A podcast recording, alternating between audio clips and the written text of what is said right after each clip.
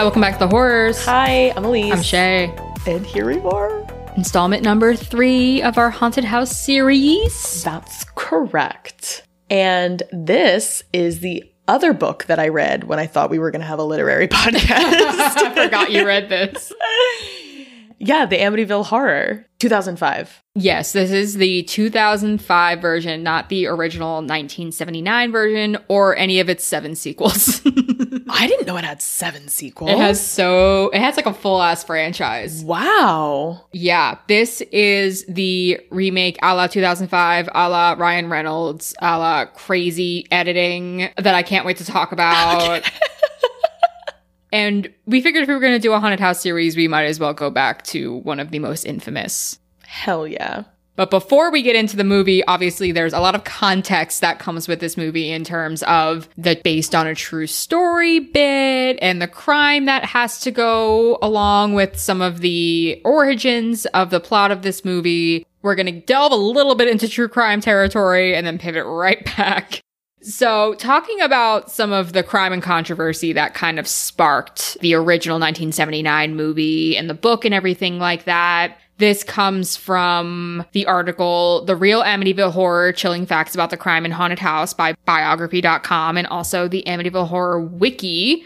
30 miles outside of New York City, nestled in the Long Island town of Amityville, stands the house forever linked to the Amityville horror phenomenon. On November 13th, 1974, the estate was the scene of a mass murder. Using a .35 Marlin rifle, 23-year-old Ronald Butch DeFeo Jr. murdered his entire family while they were asleep, which included his parents and four siblings. Louise and Ronald DeFeo Sr., along with siblings 18-year-old Dawn, 13-year-old Allison, 12-year-old Mark, and 9-year-old John Matthew. On December 4th, 1975, DeFeo was sentenced to six concurrent 25 to life sentences. DeFeo claimed he heard voices urging him to kill his family. He changed his story multiple times before his death in custody in March 2021. The likeliest story was that he was using the voices as an attempt at an insanity plea, and his actions were driven by his father being abusive and Butch being under the influence of drugs and alcohol at the time of the murders. Wow. Okay. 13 months later, the Lutz family purchased the home at a drastically reduced price of $80,000. Can I tell you, I did a little bit of a translation into modern funds. What is it? Okay, so that would be around like $430,000 today. That's still a lot. yeah, but if you see the house in the movie, that shit could go for like 1.5 mil easy. You're very right. Especially in this market.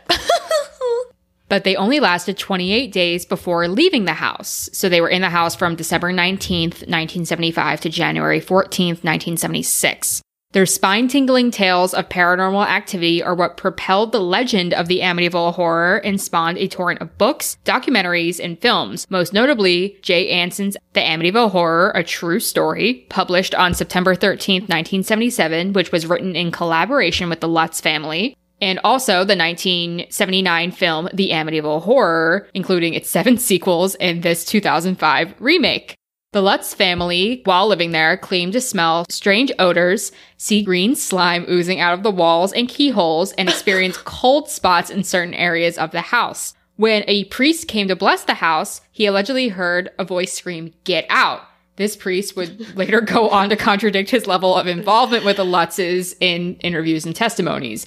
He said he went to the house. He said he's only talked to that family over the phone. Huh. There's been a lot of different things.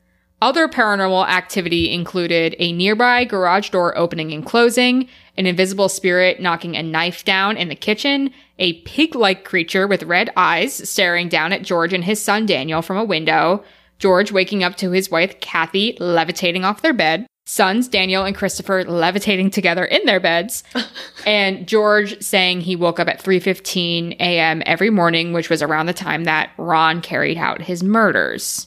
The couple was said to be bogged down in legal and financial issues, which prompted skeptics to believe that they had motive to create a fantastical story to sell to the public. After telling their story, George and Kathy both took lie detector tests to prove their innocence. They passed. Hmm. Their son Daniel, who lives a quiet life in Queens, New York as a stonemason, claims the house ruined his life and he continues to have nightmares to this day. Aww. The debate about the accuracy of the Amityville horror continues. The various owners of the house since the Lutz family left in 1976 have publicly reported no problems while living there. James Cromarty, who bought the house in 1977 and lived there with his wife Barbara for 10 years, commented, Nothing weird ever happened except for people coming by because of the book and movie.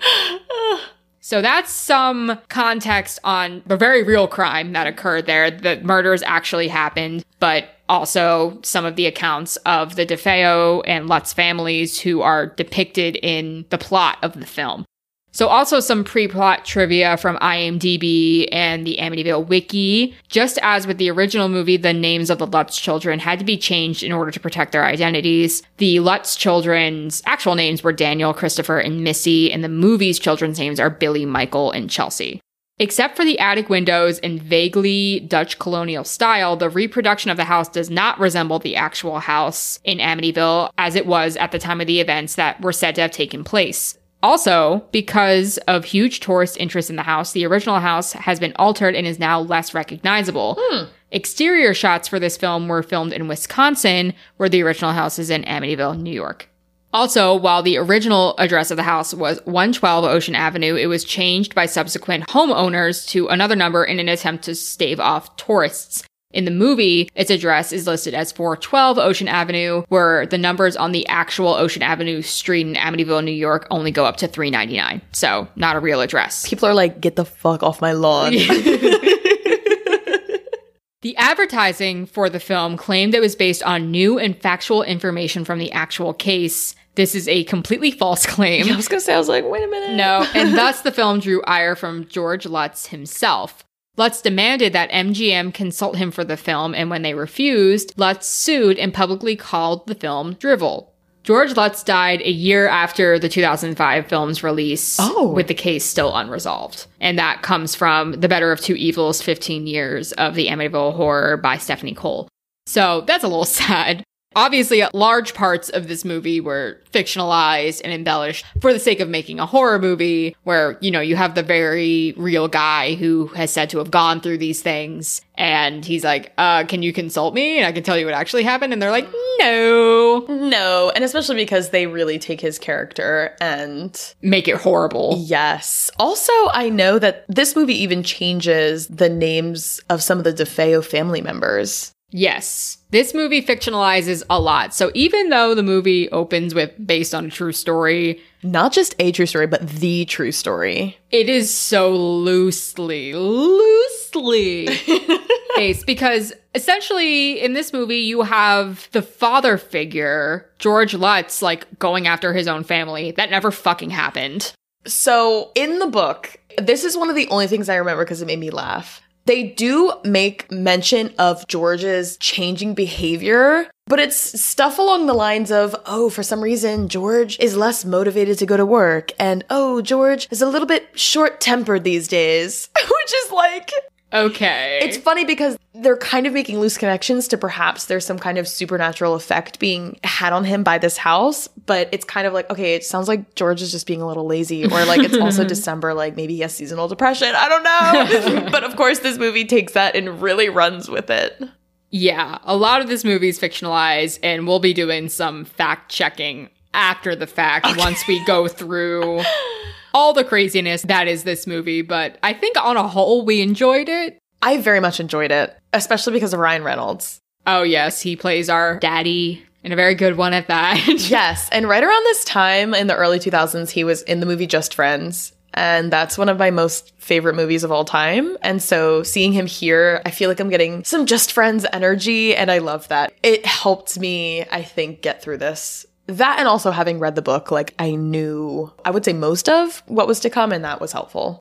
In terms of our ladies, we have our matriarch, Kathy, who is played by Melissa George. She's also in 30 Days of Night, Triangle, and lots of Australian TV roles. She's an Australian actress. And then we have Chelsea, who is our little girl, and she is played by Chloe Grace Moretz. And we have already said that she is our horror remake queen. She is in the 2013 Carrie remake. She's in their Suspiria remake. She's in the Let Me In adaptation, The Eye, Dark Shadows, and she also voiced Wednesday Addams in the Addams Family animated films. And this role was actually her debut role at age eight. Oh, Chloe. Her very first, and she does really well. I think she does a great job. She does a great job. All right. So let's get into it. How do we open? We start with a flashback, which I love. It is 3:15 a.m. on the dot on November 13th, 1974. We see a teenage Ronald DeFeo Jr. awake in the middle of the night in his bedroom in the basement, grab a shotgun, venture upstairs in his house at 412 Ocean Avenue in Amityville, New York, and murder his entire family. I guess starting with his parents and then getting to his siblings. We have a really heartbreaking moment where the last room he gets to is on the top floor. It's his little sister's room. He finds his sister who has awoken to the sounds of the gunshots. She is in her closet. Ronald DeFeo makes it in, and even though little sister asks what's wrong, we get a view of the outside of the house. The gunshot goes off inside her bedroom, and so concludes the murders that start off this whole saga. Then we get a crazy 2005 editing montage of police overviewing the crime, where pretty much at first it seems as though Ronald DeFeo was the sole survivor of a mass murder, but then you come to find out that he did commit the murders and he's been sentenced to jail. So, big montage to pretty much say he was indeed responsible for the deaths of his entire family. So then we get a time jump one year later. We are in a different part of Long Island called Deer Park. And we have a happy couple in bed, and this is George and Kathy. So this is Ryan Reynolds and Melissa George. They are kissing and cuddling and wrestling in bed. And then Michael, who appears to be like eight or nine, interrupts. There's a cute exchange between Michael and George, who we learn to be his stepdad you know, there's like a cute moment where it's like, do I have to call you dad? He's like, no, you can call me whatever you want. And did you ever get to meet my dad? No, I never got the pleasure, pal. So Aww. we're learning that Melissa has three children from a previous marriage and that husband has died. We don't really ever learn how or why. And George is the new stepfather figure. And we are introduced to the other two children, Billy, who is 12 and defiant.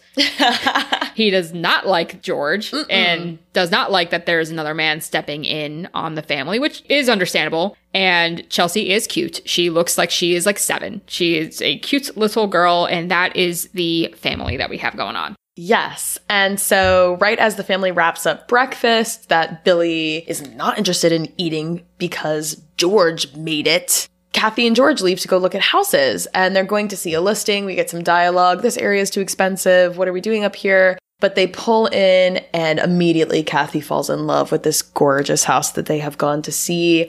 It's massive, at least like three stories. It has beautiful half or quarter moon windows mm-hmm. and almost like a wraparound porch, but it's closed in. It's kind of like a big wraparound sunroom almost in the front. It's gorgeous, right? It's the house. It's the house. They meet the realtor who is giving sketchy energy. You can tell she's withholding some information, they take a tour. They see a couple of sketchy things like some weird stains on the ceiling. And we know the house has been vacant for 13 months now, but it is a deal. And even though if these two go for this house, it would be really tight, they technically can afford it. And Kathy is like, George, we have to live in this house. He finally agrees. Once they're outside, George asks the realtor what the catch is, and she finally confesses, well, 13 months ago there was a murder. However, George and Kathy decide, you know what, we're gonna move in anyway. We deserve this. We deserve this kind of life. Also, a very American argument because then Kathy starts backtracking me like, well, isn't it weird to live in a house where people died? And he's like, houses don't kill people, people kill people. Like, oh, Take your gun reform arguments and shove it. but yeah, so they're in. Cue cute home video montage to kick things off. We have the family pulling up in their pickup truck. They have not a lot of things to move into this house. I get the sense that a lot of stuff is left over in that house from the previous family. They unpack and soon it's the first night in their new house. Yes, they're on Ocean Avenue where I used to sit and talk with you. Had to throw a joke in there about Ocean Avenue. Anyway, it is nighttime and Kathy is tucking Michael and Billy into bed. Kathy is telling Michael to, you know, say his prayers, and Billy's like, nobody answered me when I asked dad to be kept alive. I'm like, oh, oh fuck. But Kathy is very comforting, tells him, you know, you have to give George a chance. I still love your dad. You know, he doesn't take away from your dad being your dad. He just wants to be your friend. Like, she's very sweet about it. It's not like mean mom energy. It's like, he would want you to be happy, all that kind of stuff. It's very sweet. It's now George and Kathy in the bedroom. The phone rings and Kathy's mother calls and George answers. And this is where I wrote Ryan Reynolds is a good actor. because he answers the phone and it's his mother-in-law and the first thing out of her mouth is like can i speak to my daughter? And he like huddles the receiver and hands it to her. He's like your mother really has to stop gushing over me. It's getting to be too much. And i'm just like i'm like i totally believe you though. Like you're like this was hilarious. Yes, that was maybe my second favorite Ryan Reynolds moment. yeah George is like, I'm fucking freezing. So he goes downstairs to add more fuel to the furnace in the basement and he hears some like hissing vapor noises, but they sound like voices. He gets a little skeeved out, but fine, whatever. He ends up going upstairs. Later, Kathy wakes George up in the wee hours of the morning for some sexy time. he is sweaty he is dreaming and it is 3.15 a.m which is Uh-huh. the bad hour It is. And right when that clock strikes 3:15, all of a sudden he sees Jody, the little girl who was murdered last by Ronald DeFeo, hanging from a noose from their bedroom ceiling. While his wife is riding him and you know he's trying to have a good time Oh yes, of course. And so kills the mood, needless kills to the say. He's like, I don't feel good. Yeah, he feels awful. The next morning he wakes up, he's still feeling really bad. So he goes outside and chops some wood. this scene, that this is giving me insidious energy. Okay. So Kathy's doing laundry and she hears Chelsea talking in her room. So, you know, Kathy goes up and it's like, oh, who you're talking to? And Chelsea's like, the girl who lives in my closet.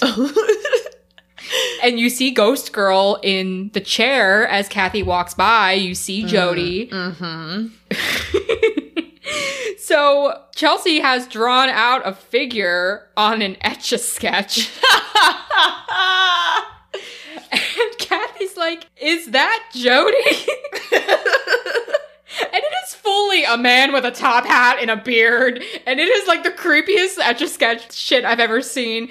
And Chelsea's like, I'm not supposed to say who it is. And I'm like, bitch, throw the etch a sketch away. throw it away. like, is that Jody? No. Do you think that's Jody? I'm like, girl, come on. Very unsettling. Too calm. She's too calm. Dude, I would be I would be crying. like if I sit here and weigh the options, like pro con having kids, one of the cons is they might be able to see spirits and freak me the fuck out. I don't know if I can handle it. Like literally, it's like, do you want Dalton, who is unconscious, but he has left his drawings of the lipstick face demon behind, or do you want your very alive and well daughter drawing demons on your etch a sketch? I don't know which I want. The answer's neither. But oh my god. So outside, George is doing his chopping wood thing when little Michael shows up with some kind of weird tool he finds in the basement. It looks like some kind of big set of pliers. George responds coldly that Michael is not supposed to be down there. And because little Michael has been the one that has been showing the most affection towards George, it's really upsetting when we see Michael sort of like deflate and feel bad that he had gotten in trouble. And also, this is probably one of the first moments we start seeing George act a little bit more cold, distant. he does pull him in for like a very guilty dad hug afterwards Yes. too and like i feel like that's something that like i mean i don't know anybody with a dad with a temper can relate to where it's like he's an asshole and then later in the day he just like pulls you in for a hug because he feels really bad and i'm just like "Ah, i know that feeling all too well So next, he and Kathy realize that Chelsea is missing. So they find her by the boathouse and scold her, Why are you down here? Not the move. What does she say? Jody took me down here? well first of all the dog is barking and that's how they know how Oh, to get right. to her this dog is her best friend so they find her and she's standing on like the bow of his speedboat. Oh, like right. very unsteadily and she's holding a red balloon. I'm like okay pennywise. What the fuck is this shit? Why where'd you get that from? Why you got a balloon? Creepy motherfucker. But then, yeah, she says Jody wanted to see the boat. So, you know, Kathy and George grab her and Kathy like carries her away and is like, somebody should have been watching you. Obviously aiming that at George, mm, which is an mm. ouch. But then we see George locking the boathouse so that none of these accidents can happen again. Until it does. Until it does. That night, Michael wakes up to some weird noises. This is a cute, funny, totally relatable moment where he has to pee, but he's too scared to get up. But then eventually he does will himself out of bed, scurries past the bedroom window. We see that the boathouse doors are open and waving in the wind. But anyway, he makes it to the bathroom. He does his thing. As he's washing his hands, we see someone fucking spooky pop up behind him.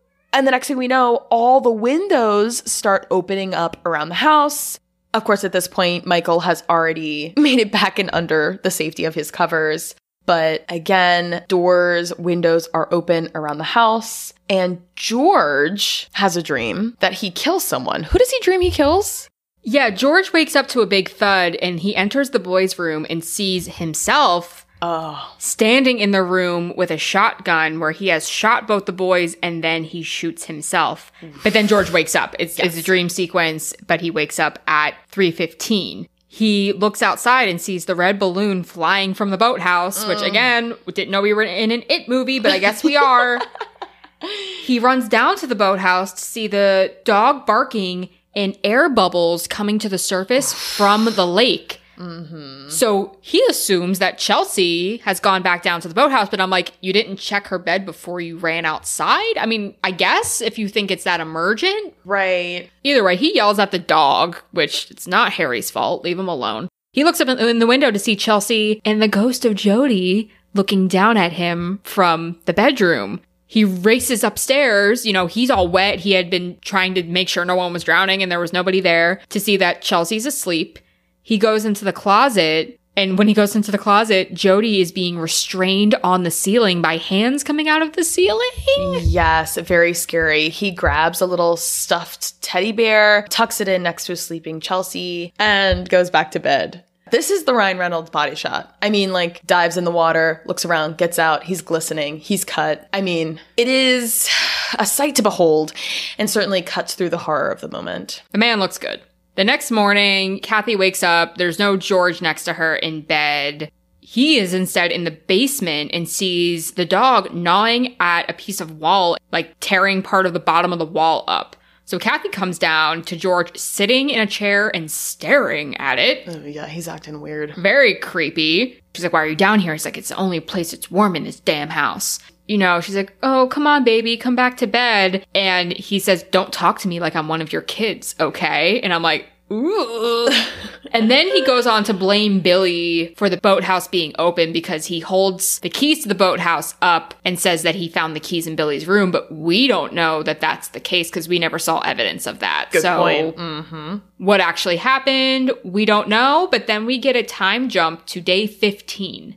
So Kathy is in the kitchen and all of a sudden she turns around to see that the alphabet letter magnets on the fridge have rearranged themselves to spell catch 'em, kill 'em. And Kathy sees and is immediately upset. She goes to get George to see if he had anything to do with it, but when she comes back to show him what she saw, the magnets are all back in their original positions and there's no more menacing note. My question is I've never seen an apostrophe magnet with the alphabet magnet, but there's two on this fridge.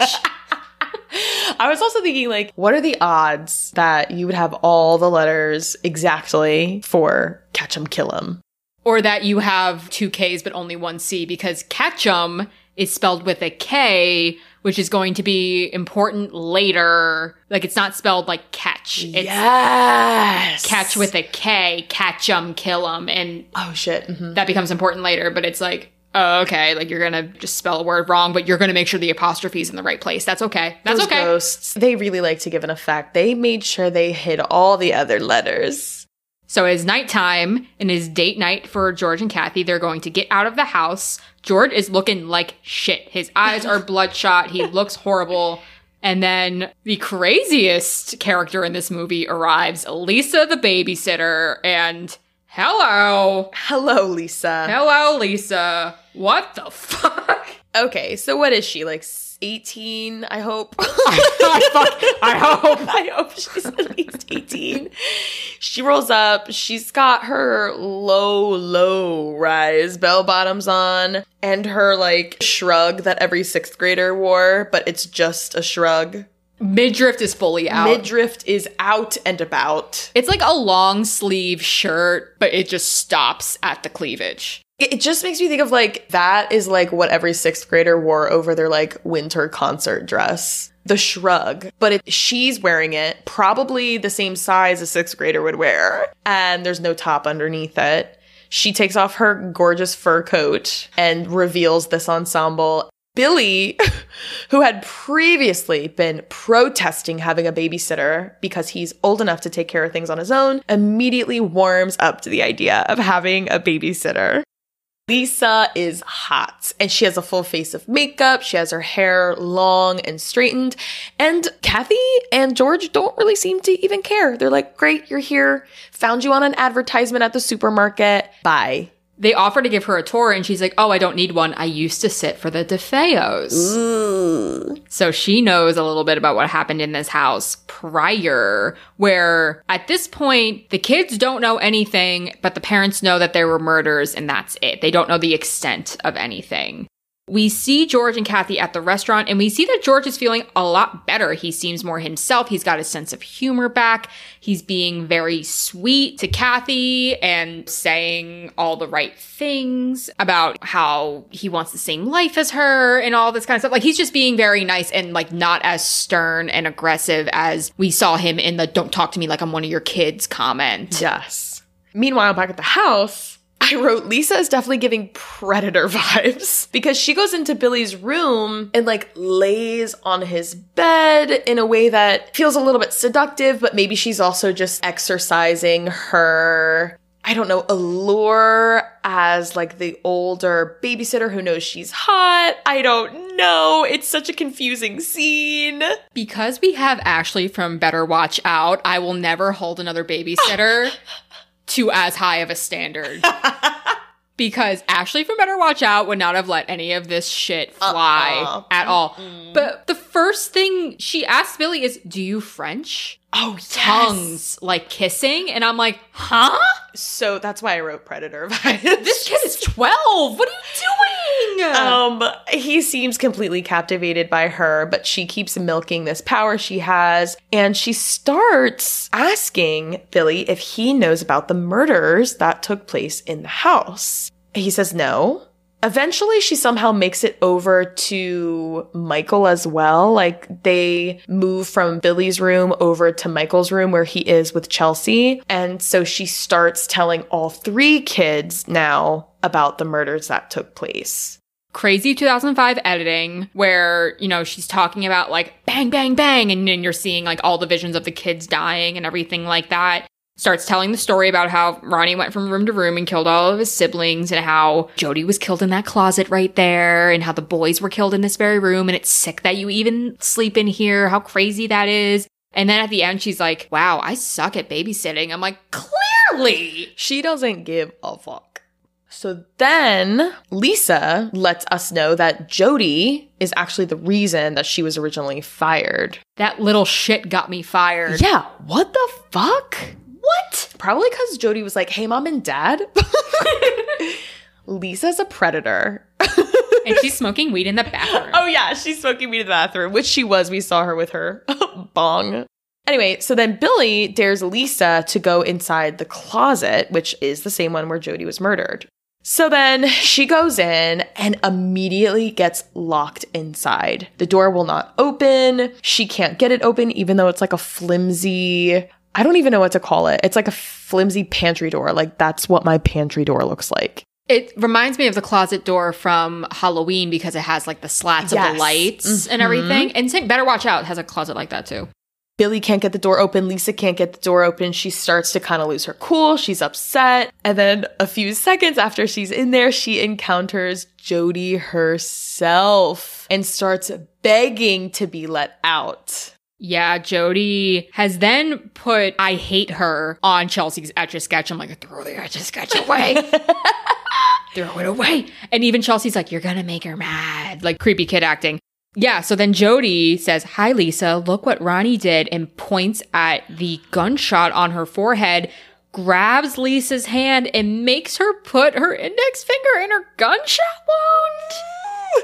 Next thing we know, there is an ambulance at the house. Lisa has made it out of the closet. She is outside being treated by paramedics. She is clearly trying to recover from shock. The paramedics take her away to the hospital, and Lisa tells Kathy that she had seen Jody while she was at the house. And that Jody is supposed to be dead. Yes. Ugh. So then we get a scene of Michael and Billy on the steps while Kathy and George appear to be having a stern talking to with them.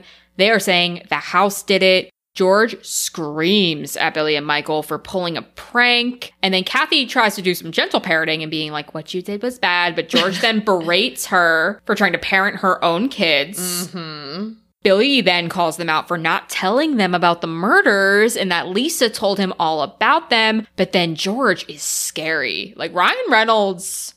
It's the contacts. Those contacts. He The red in. contacts, yeah. I don't know if I would have been as scared of him without those. They completely change his face. Yeah, I mean, like his eyes look really bloodshot and he looks like really crazy. And I like that this line is inverted from the beginning where he says, houses don't kill people, people kill people. He then says, there's no bad houses, there's just bad people. Ooh. So it's like, what is he thinking? What is he being influenced by? But then George like threatens them both and scares them and makes them go to bed. He's very power play in this scene. He's saying, from now on, I'm going to be the one doing all the disciplining. Prior to this, we have only seen George being a gentle, like, himbo of a stepdad. where now he's all of a sudden this really, like, aggressive and borderline abusive dude, and it's scary.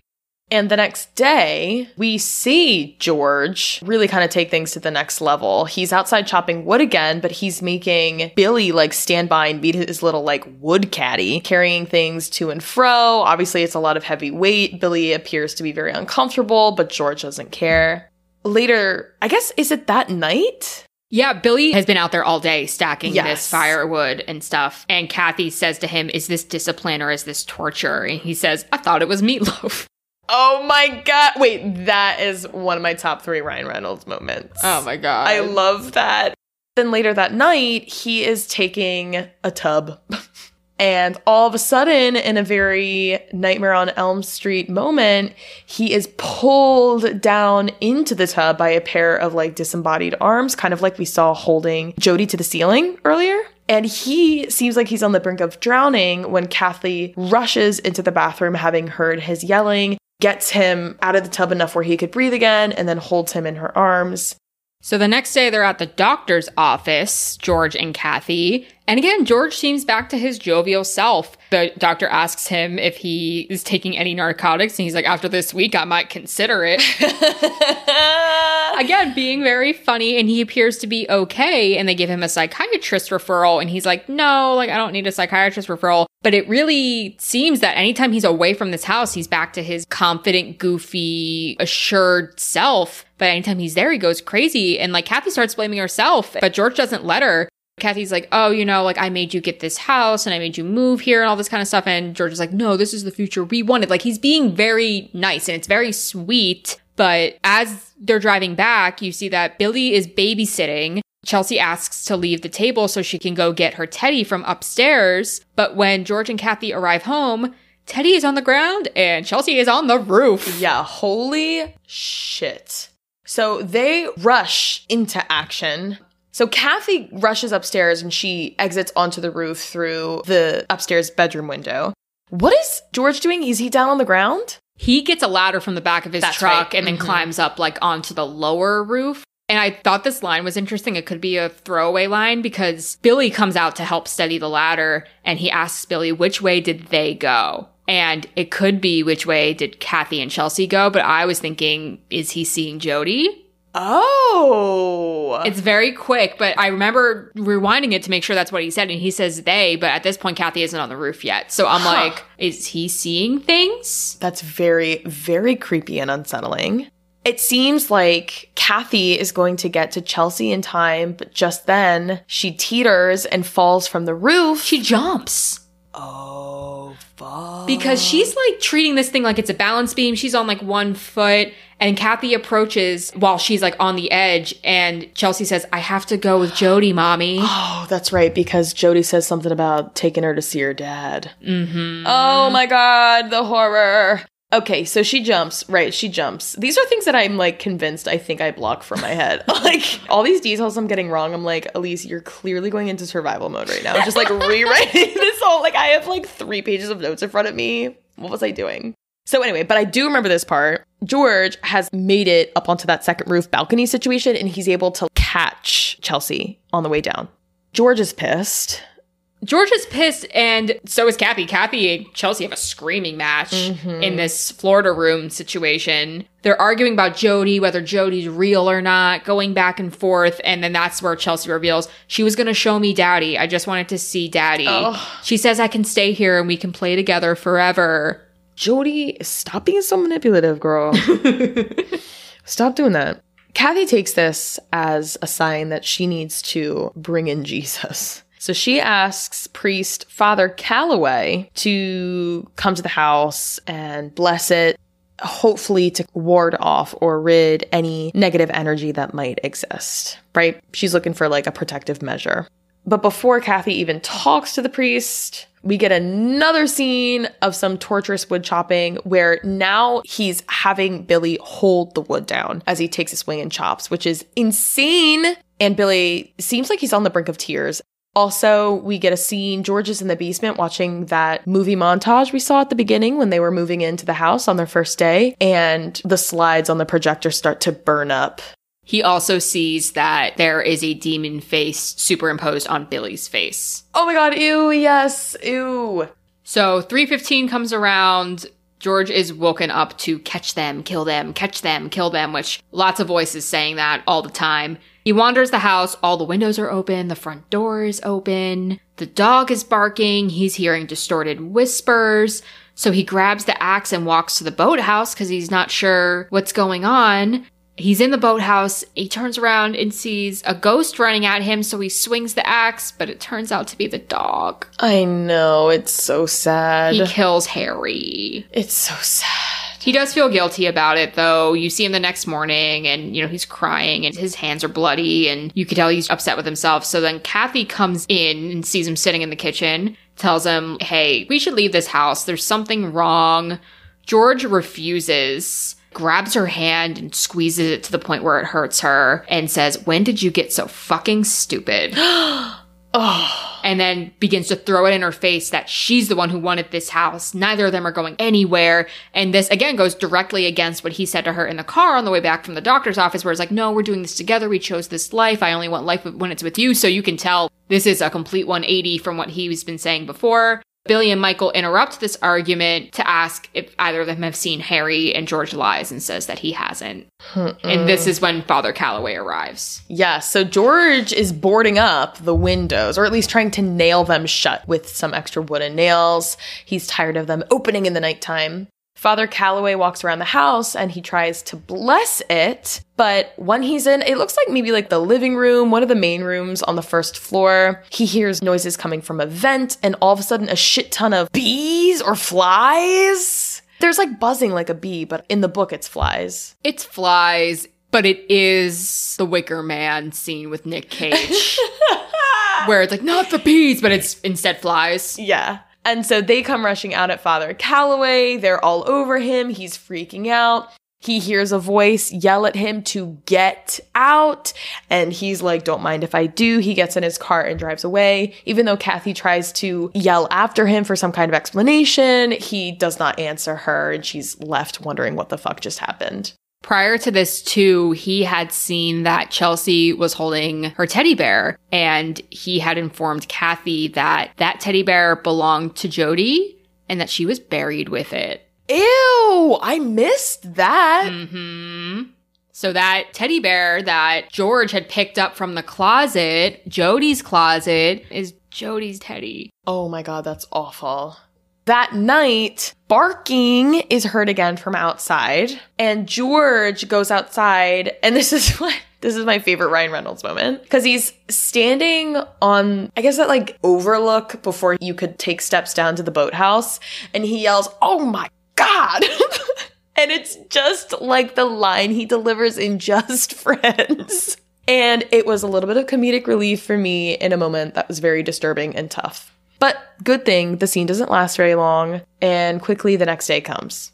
It's day 28 now. Oh, yes, which, as we know, is the final day. Kathy is a woman on a mission, so she goes to the library and does some research and discovers through a very like long research chain. She did a really nice job connecting these sources. that the house once belonged to a culty preacher named Reverend Jeremiah Ketchum, who had a reputation for torturing and killing Native Americans, trying to convert them to Christianity, I'm assuming, in the 17th century. Yeah, there were 20 bodies found in the lake and then multiple quote unquote experiments in the basement. And apparently, he slit his own throat so that his presence would live forever in the house. And I'm like, what? This is where Ketchum becomes important because remember Ketchum with a K, Mhm. Ketchum, ah ha ha, okay, we figured it out. Aha. And paralleled with this research montage, you see George ripping the wall out, the part of the wall that the dog had been biting at. There's maggots behind it. Then he knocks down this part of the wall behind this brick. It kind of reminds me of the scene in Mother in the basement where Oh, she's yeah. like taking apart the brick. While she's doing this research, we see him walking through these hallways where there's almost like these jail cells of mutilated bodies, almost in saw traps. That's what it looks like. They're Yeah. just being mutilated and they're being tortured. And then he walks into like an altar and finds Ketchum and watches him ceremoniously slit his throat and then his blood splashes on his face. So we're meant to assume at this point that Reverend Jeremiah Ketchum has now possessed mm-hmm. George fully. At this point, Kathy has returned to Father Callaway, tells him all about what she learned, and Father Callaway says that Ronnie was saying the same things right before he killed his family. After what, the 28th day he moved into the basement? Yeah. Okay. I just want to outline like the layer of lore here, all right? So, first, in terms of history, you have Reverend Jeremiah Ketchum being a bad imperialist, colonial, crazy man Uh-huh. and torturing a bunch of native people in the basement of the Amityville house. Okay. Then eventually you have the DeFeo family move in where Ronald Butch DeFeo lived in the basement for 28 days, then became possessed, killed his entire family, and then 13 months later, the Lutz family moved in. This is in the universe of the movie, not factually. So, in terms of what is the haunting and what is impacting, the same dude, Jeremiah Ketchum, has possessed Ronald to kill his entire family and now is possessing George to do the same thing. And I think the reason he is possessing George is because George has his office in the basement. Yes. So even though he's like living down there at this point because shit's bad in his marriage, he put his office down there and is spending the most time.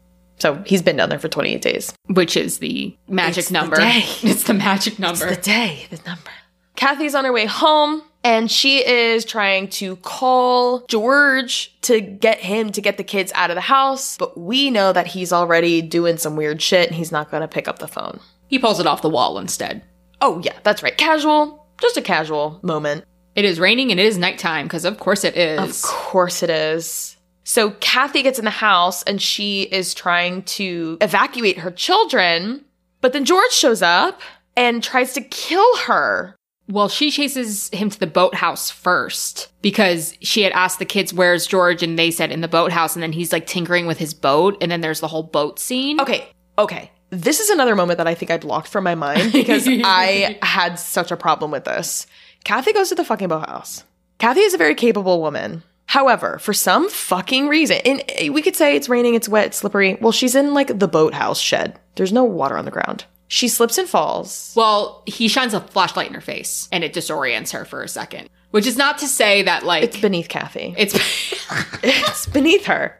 I don't see it making any sense. But yes, fine. Shines a flashlight in her face. She's disoriented, even though she's firmly planted on the ground with her feet. she stumbles into the water, head close to the propeller, right? Because the boat is backed into the space. George turns on the boat and the propellers pull Kathy's hair into the propellers. And then George just stops the propeller, which is like, okay, I'm sorry. But if that would happen, if your hair got caught in the propellers of a boat, I don't think you could just like stop it. Like it would be over. Yeah. There's no control there. So not only does George stop it, he starts the propellers again, then stops it again, and then reverses it. And then she's out of the water and she's like pissed at him because he totally was Gonna let her die. Yeah. Well, because he was looking at her in the water and was having this moral conflict because he was looking at her face, but then it was morphing into a demon face. Yeah. I think she fell into the water when the propeller was already on because he was sitting on his boat and like using a flashlight and looking into the water and seeing a bunch of the ghosts in the water and he was trying to use the propeller to kill them, I think. I just felt like it was such a strange thing. But yeah, I guess that's her cue to evacuate the kids herself, which she tries to do. Chelsea's in the basement. You know, she goes down and then finds caskets with their names written on them. She does. Which also, George builds four caskets in the last like 40 minutes. I mean, he's got a lot of wood. I guess. And Maybe a- that's like his a secret project down there. I don't know. Little hokey to me, but fine. All right, George. Fine, I'll give it to you. George is caught up at this point and takes Chelsea away from Kathy and says, I think she misses her daddy, don't you? Very threatening. Kathy and the kids run away. They barricade George into the basement. He tries to follow with a rifle. He eventually gets out of the basement. And as Kathy and the kids are trying to exit the house, the doors and windows are slamming in their face. So the house is really trying to keep them put. But George is able to subdue Kathy for a little bit. Then Billy intervenes and frees her. So everybody runs upstairs with George in hot pursuit. And now everyone's on the roof again. Can we get an orphan first kill part two? Yeah. Because this is exactly what it reminded me of. Yes. Yes. They have a little bit of a head start enough where they are able to go down the slope of the roof and Kathy gets the kids onto the ground. Billy clobbers him off the roof. So he's already on the ground because Billy gets the hit I'm sure he's been waiting to get for the last however long. And right when they're all on the ground, George starts to wake up again. Kathy at this point has taken his gun from him and she's holding it at him, but she cannot bring herself to pull the trigger. It seems like he might lunge at them again, but then she knocks him out again with the butt of the rifle. And you could tell, like, in kind of this comedic moment that she hated having to do it, but she's doing what she has to do. Her and the kids drag him to the boat. There's a dream sequence fake out too where George wakes up and gets Kathy in the gut with the axe. I hated that. I genuinely thought it happened and I was scared. That's what I thought too. but then it's a dream sequence and it didn't actually happen, which they do a couple dream fake outs in this movie that I don't appreciate. But George wakes up and says, Kill me or I'll kill you. So then Kathy knocks him out again. And then, yes, the whole family drags him to the boathouse. I love Billy in this moment because they're all trying to get him onto the boat. And Billy's like, Why are we taking him? Just leave him. and I'm like, Yeah, Billy. but Kathy realizes it's about the house and it's not about him. But also, like, I hate this. What is the limit to the house's influence? Because he all of a sudden gets to this boathouse and he has a fucking seizure with this saw editing where he's like seeing all these flashing moments of Jody in the house and the haunting, and then all of a sudden, like, he seems fine again. He like seizes on the dock before going into the boat. It looks like an exorcism almost, but I'm like, what the fuck caused this? It doesn't matter. I don't know It if it's supposed matter. to symbolize Ketchum leaving his body and like his old memories and consciousness returning. But nothing was done to like deserve that. Right, I agree. All of them are in the boat. They drive away. George wakes up and he's normal. These kids need therapy. I'm like, throw him overboard. I don't give a fuck. Tie him up and throw him overboard at this point because I'm not going to trust this fucker This again. family will never recover. No. So then we get, you know, some text on a screen saying after 28 days, the Lutz family fled Amityville. They never returned for their personal possessions. Not true. Doesn't matter. But then we just, oh, I hate this ending. I hate it. So we get a shot of our girl Jody standing in the foyer with her teddy bear, looking forlornly, we suppose, at the front door, feeling sad that the family has gone. And then all of a sudden, out of nowhere, that pair of disembodied arms comes up, grabs her, and pulls her beneath the floor. Okay. and that's it. Roll titles. Roll titles. All right, so let's talk about what actually the fuck happened Yay! and how this movie just really took a lot of shit and liberties and ran with it. So, on the accuracy, and this comes from the article The Better of Two Evils 15 Years of the Amityville Horror by Stephanie Cole. George Lutz claimed that film producers embellished or fabricated events portrayed in the 1979 and the 2005 remake. His son Christopher claimed in an interview in 2005 that the only thing Hollywood got right is that our family moved in the house and then we left. Oh, damn. That's not a very good percentage. No. The book alleged a false claim that the house was built on land where the local Shinnecock tribe abandoned their mentally ill, a frankly racist fiction adamantly refuted by tribal leaders. The original film retained this, hmm. using it to claim that the house is built on a portal to hell Oh my. the 2005 Amityville goes further. Instead of a house cursed by indigenous people, the remake makes the origin slightly less problematic. Instead, atrocities committed by a Puritan minister against the Shinnecock are the root of the hauntings. It's still a fabrication that puts indigenous people in a stereotypically passive role, but it recenters the blame on colonialism and gives the house's evil a more dramatic focus than the vague explanations of the 79 film. So both suck, but 2005's is less egregious. So this comes from the Amityville Horror Wiki. The whole idea is Jody is a huge part of this movie. And the movie frames Jody as the daughter of the DeFeo family, but Jody is not a daughter of the DeFeo family. She's uh-uh. made up. She was in the book, though, as like the imaginary friend. Well, that's what she is. So the character of Jody was not a child who died in the DeFeo murders. Jody was the imaginary friend of Missy Lutz, who is Chelsea in the movie, as suggested by George Lutz. The book added the idea that Jody was more than an imaginary friend and was a demonic pig. Okay. Oh, okay. Amityville Horror, the 1979 film, added more to the lore as it actually being a large pig that could be seen from the windows of the house. The 2005 film revamped Jody to be a daughter of Ronald DeFeo Sr. and Louise DeFeo. It should be noted that the real DeFeos never had a daughter named Jody, so it's entirely possible that she is the remake's incarnation of Allison DeFeo, who was the 13 year old daughter who died in the actual murders. There was also Don DeFeo, who was 18, but Allison was 13, who was closer to the Yeah. look of this ghost. So mm-hmm. maybe?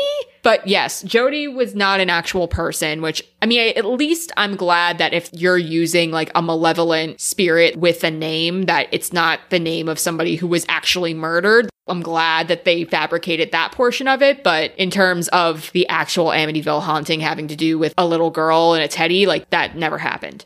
So on the Warrens' involvement, because this is going to set us up for next week when we talk about The Conjuring. On the night of March 6th, 1976, the house was investigated by Ed and Lorraine Warren, a husband and wife team self described as demonologists. Oh my god, I thought it said dermatologist. they really like their skincare.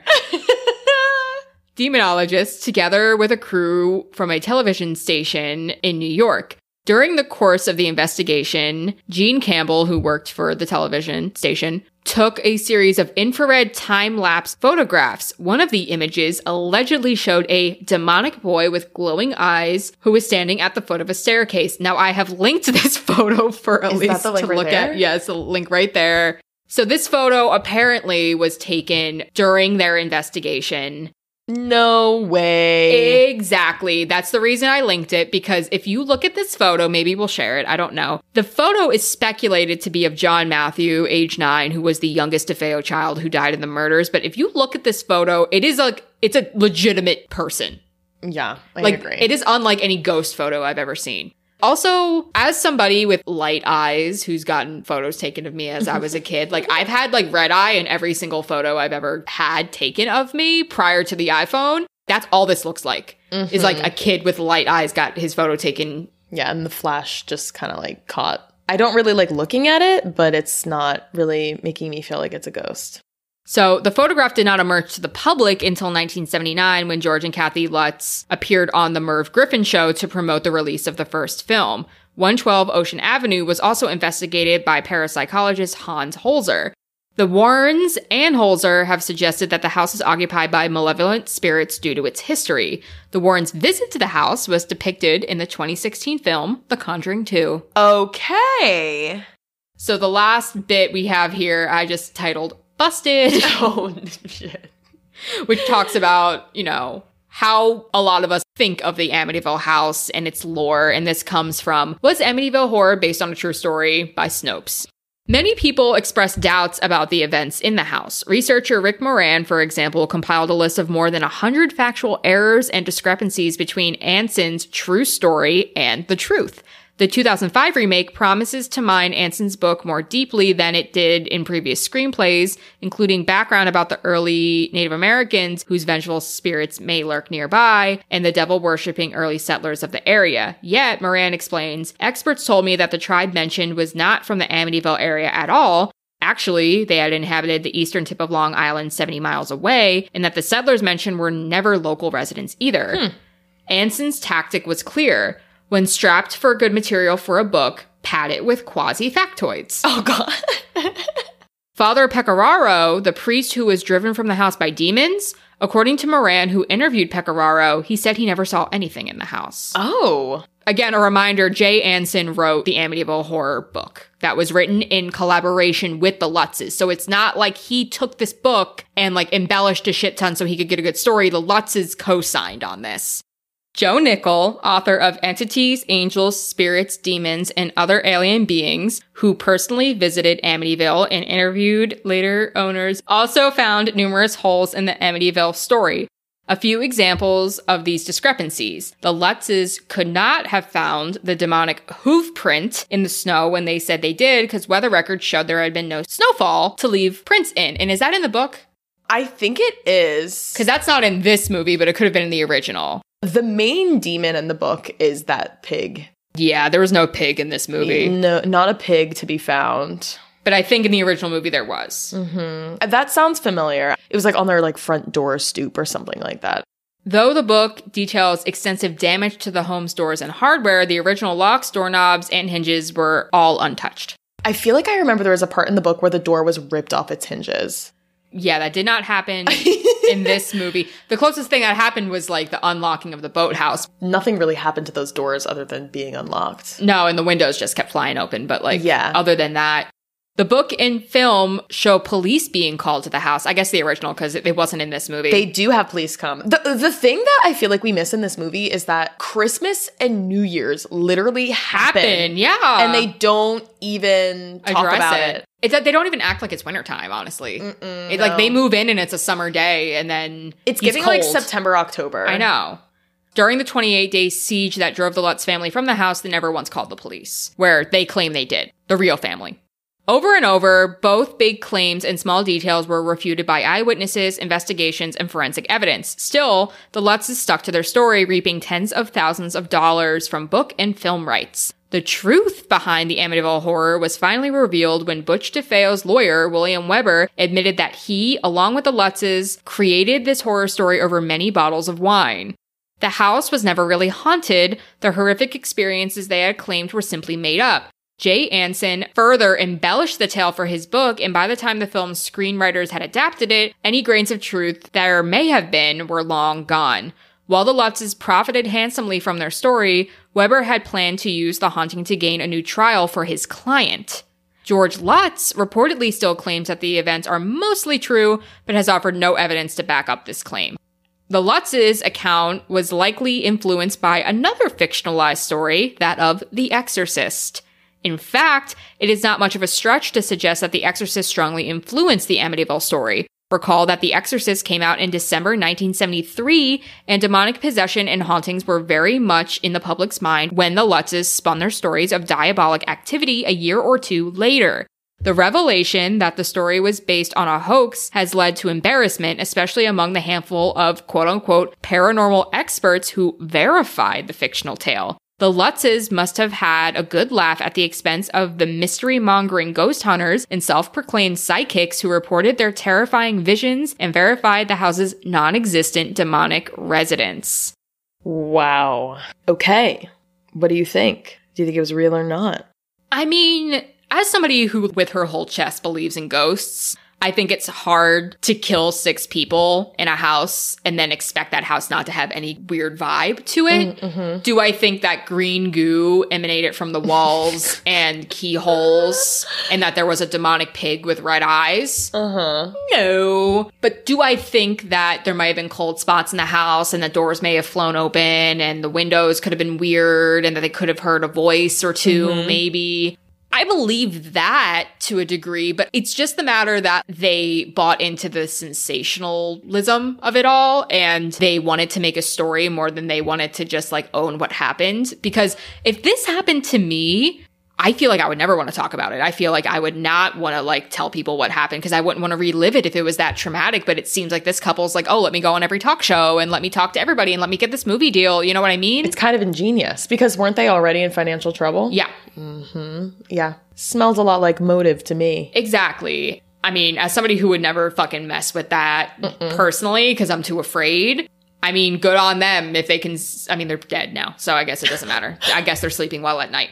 But I feel bad for these kids who like maybe didn't know that it was fake or, you know, now their memories have been coded in such a way where they think these things happened or maybe they remember them as they are. Maybe they did really happen for them because they were kids and, you know, when things scare you, you remember them. So I feel bad in that regard. But I think it sets up a very interesting point for us to talk about the Warrens when we talk about the Conjuring, Yes. Which I'm excited for you to revisit, even if you're not. For those of you who don't know, um, and I think we mentioned this before, The Conjuring was one of the first movies that I ever watched with Shay. We watched it with a bunch of friends, and it was back in the day where I still needed the stars to align to sit down and watch a scary movie. And I cried. It was- Sobbed. I, so- I sobbed with many witnesses, many witnesses. I remember it was so traumatizing. It was so scary. And I guess it's been fi- about five years. It's been about five years. And so for our Halloween finale, for my finale, you know, we're to go back and rewatch it and talk about it. I'm looking forward to it. I'm hoping it'll be a pleasant experience like when I revisited Idle Hands way, way back and was just thrilled with the cinematic masterpiece that that was, despite the scary memories I carried around about it for years. So we'll see how it goes. I don't know. There's a chance I might cry again. But if you want to keep up with us for spooky season and beyond, definitely follow us on Instagram at the Whorrors Podcast. And or feel free to email us with any comments, suggestions, anything like that at the whorrors podcast at gmail.com. And until next time, we're the Whorrors. Bye. Bye.